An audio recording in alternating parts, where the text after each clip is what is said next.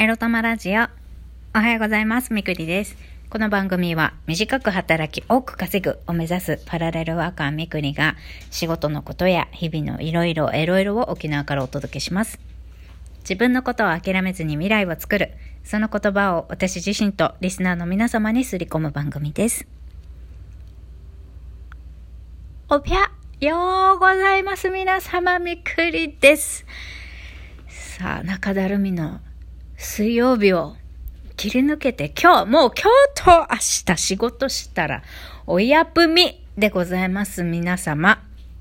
もう金曜に向けてね、少しずつ少しずつ手を抜いたら良いんだと思います。もうそんなことひょっちゅう言っててね、私、ね、よく仕事なんて頑張らなくていいとかね、怠けましょうとか 言ってますけど、そんなことを本当に真に受けて毎日やってたら、あの、私も皆さんも仕事って進むんですかねって、あの、正直思ったりもするみくりでございます。はい。それでは今日のテーマに行きましょう。今日のテーマは、楽しいことをコツコツとやるについてお話ししたいと思います。いや、昨日はね、楽しい一日だったんですよ。昨日ね、あの、アルバイトのことで悩んでいると言ったんですけれども、やっぱり、あの、やっぱ積極性が大事なんだなと思いましたね。まあ、いろんな、あの、困ったこととか悩むことってあるんですけど、昨日は、えー、アルバイト、初の模擬授業をやる日だったんですけど、一コマだけね。やる授業だったんですが、まあ、その授業の運営のことで、塾長にね、塾長の同い年の女性、塾長に相談したんですね。どういうふうにやったらいいですか？とか、どうやったら、えー、生徒さんにこの授業を楽しい、もっと英語を勉強しようって思ってもらえるようなクラス運営ができるかどうかっていう相談をしたんです。そしたらまあいろいろとお話ができて、で、そのついでに、やっぱ聞いたら塾長はいろいろ教えてくださるので、なるほどね、なるほどね、なんて、勉強になりますって、いろいろ話をしてて、まあそのつい、ついでじゃないけど、で、私が苦手な教材作りに関して、あんやかんや、えー、質問したら、まあ機嫌よく教えてくれたので、あの、まあ塾長とね、なんか、気まずいなみたいな雰囲気になっちゃうのは私の積極性のなさだったのかもななんて反省をしましたね。まあだから、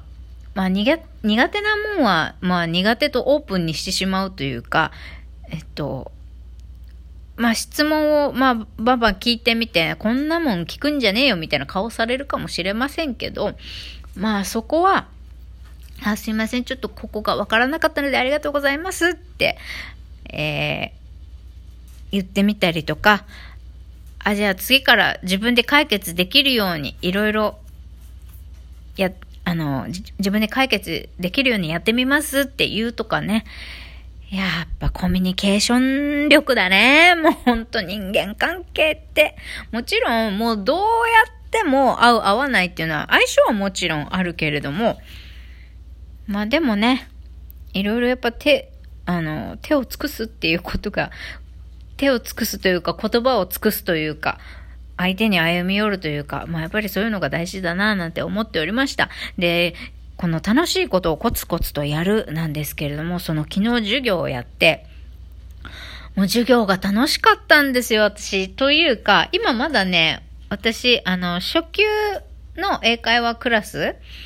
を教えていて、まだ初級の英会話クラスって中学英語のおさらいをやっているんですね。まあ単語とか文法もなんですけど、あの、まあ、まだね、難しくないことを教えているから、私自身も授業の準備のために、私自身もあの、教材とかをもちろん勉強するんですけど、もうそれが楽しくってね、発音練習も楽しくって。で、教えてて、こういう風に発音すると伝わりやすいですよとか、ネイティブの方はこんな発音の仕方しますよとか、あとは、えー、何か英語で文章を言いたいけど、こう詰まっている生徒さんに対して、あの、もっともっと簡単にシンプルでいいですよ。こういう言い方でも通じますよ。とかって言うと、ああ、なるほどって言って、こう、メモを取ってくれたりとか、してくれるとすごく嬉しくって。で、今日、あの、まあ、SNS でね、英語と日本語両方で、あの、何か発信をしてくださいという課題を課しているんですけれども、生徒さんには。まあ、なかなかやっぱこれやるの大変なんですよね。だけど、昨日は、あ、でも、時間ギリギリまでね、授業の時間ちょっと5分ぐらい押してたけど、あ、でも今日はちゃんと SNS の発信、英語の SNS 発信までやって帰れますつって頑張ってやってくださったので、それがすごい嬉しくって、まあ、こうやって人にね、自分が教えられることも嬉しいし、いややっぱり英語楽しい、好きって思いましたね。難しいけど。まあ今はね、まだそんなに難しくないから楽しい好きとか言ってられるのかもしれませんけれども、まあ、あの、英語勉強したことある方は、まあわかると思うんですけれども、もっとちゃんと実践的な英会話、ネイティブに通じるようにちゃんとあの、会話ができるような実践的な英会話を練習していくにあたって、もう本とね、積み、積み上げが大事なんですよね。何事もそうなんですけれども、語学とか、特に、例えば単語を100個覚えたからって、じゃあ明日からさらにペラペラになれるかって言ったら、そうじゃないんですよね。ネイティブと外国人の方と、じゃあ、100個覚えたら200個覚えたら、じゃあ会話力は2倍になるのかって言ったらそうじゃないわけですよね。そうそう。なかなかこう、積み上げが大変なのに、成長度合いがなかなか実践の会話で測ることも難しい部分があるんですよね。語学の勉強って。だからそこで、なかなかこうやってるのに、なんかやっぱりうまく話せなくって成果出せなくって自分の思ってるように表現ができなくって話すことができなくってまあ心折れちゃったりとか難しいなとかうーんって自信を失って勉強するの止めちゃう方がいるんですけれどね。そう。だからなんか授業の準備をしながらそういうことを思い出しましたね。あ、そうだ、私もある程度英語が話せるようになるまで、どんなに単語を覚えても、なんかうまく話せなくって、なんだかなって、成果出ないな、悔しいな、虚しいな、なんて思ってたんですけれども、このなんか急にね、パッと、あの、光が差すというか突破口、突破できちゃう時があるっていうか、やっぱ積み重ねしてって、まあ表向きにはあんまりやって、やってる割にはあんまり成果出てないなっていう感じがするんですけど、なんかある時からパッとね、なんか、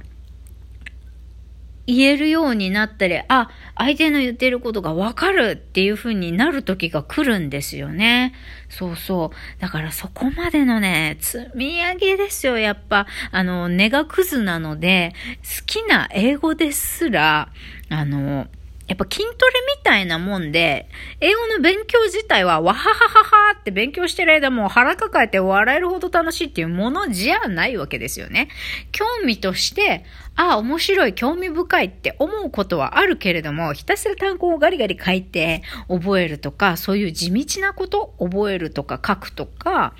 え、文章を書く練習をするとか、辞書を引くとか、もう地味なことばっかりなんですよね。言葉を覚えるということは。なんだけど、もうこの積み重ねを頑張れば、あ、通じた、嬉しい、会話ができた、私のこと知ってもらえた、相手の言うこと、相手を理解することができた、心が通じ合えた、話が盛り上がった、共通点が見つかった、嬉しいってなるんですよね。そう。だから、その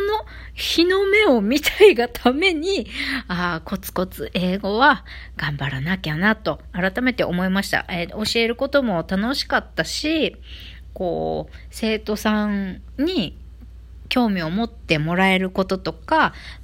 あ、なるほどねって合点いて、じゃあ、えー、もうちょっと頑張ってみるぞっていうふうに、こう、そこ、まあ、ほんの、ほんの微量だけれども、まあ、生徒さんをね、インスパイア、まあ、鼓舞する、こう、何かにかき立てる、あ、これやろうって気持ちをね、奮い立たせるまでいかないけれども、おう、やろうって、こう、気持ちを盛り上げることが少しでもできたかなと思って、昨日はすごい嬉しかったです。それだけのお話。だけど、まあやっぱ考えてみても、英語は好きなんだけど、やっぱりこの練習、勉強するっていうことはとても積み上げが大事で、成果が見えるまでに心が折れてしまうことが私自身も多くって、だからずっとあの、勉強できなかったんだよなということを思い出してね、やっぱ好きなことであっても、好きだったり得意なことで何かを成し遂げたいって思っていても、やっぱり地道な努力が必要であったり、それがなかなかその努力が見えにくいことを達成しようとすると、心が折れちゃうんですよね。習慣化もできなくなっちゃうんですよね。だから、そういう場合は、もう、例えばまとめて、えー1000時間勉強するぞとか、じゃあ1000時間勉強するまでには逆算してね、1日何時間勉強したら1000時間いくだろうかとかね、いろいろこう自分でこう計画を立ててね、毎日それに触れる、毎日それをやるっていう習慣づけをしていくことが大事だなと改めて思いましたので、まあ、英語、まあ、海外移住するためにね、英語を上達させる、まあ、これを達成すべく私もね、毎日コツコツ楽しいく感じること、好きなことっていうのをね、えー、仕組みを作って頑張っていこうと思いました。皆さんもね、なかなかやれない、頑張れないなっていうことがありましたら、まずは仕組み作りから私と一緒にやってみましょう。それではまた、いってらっしゃい。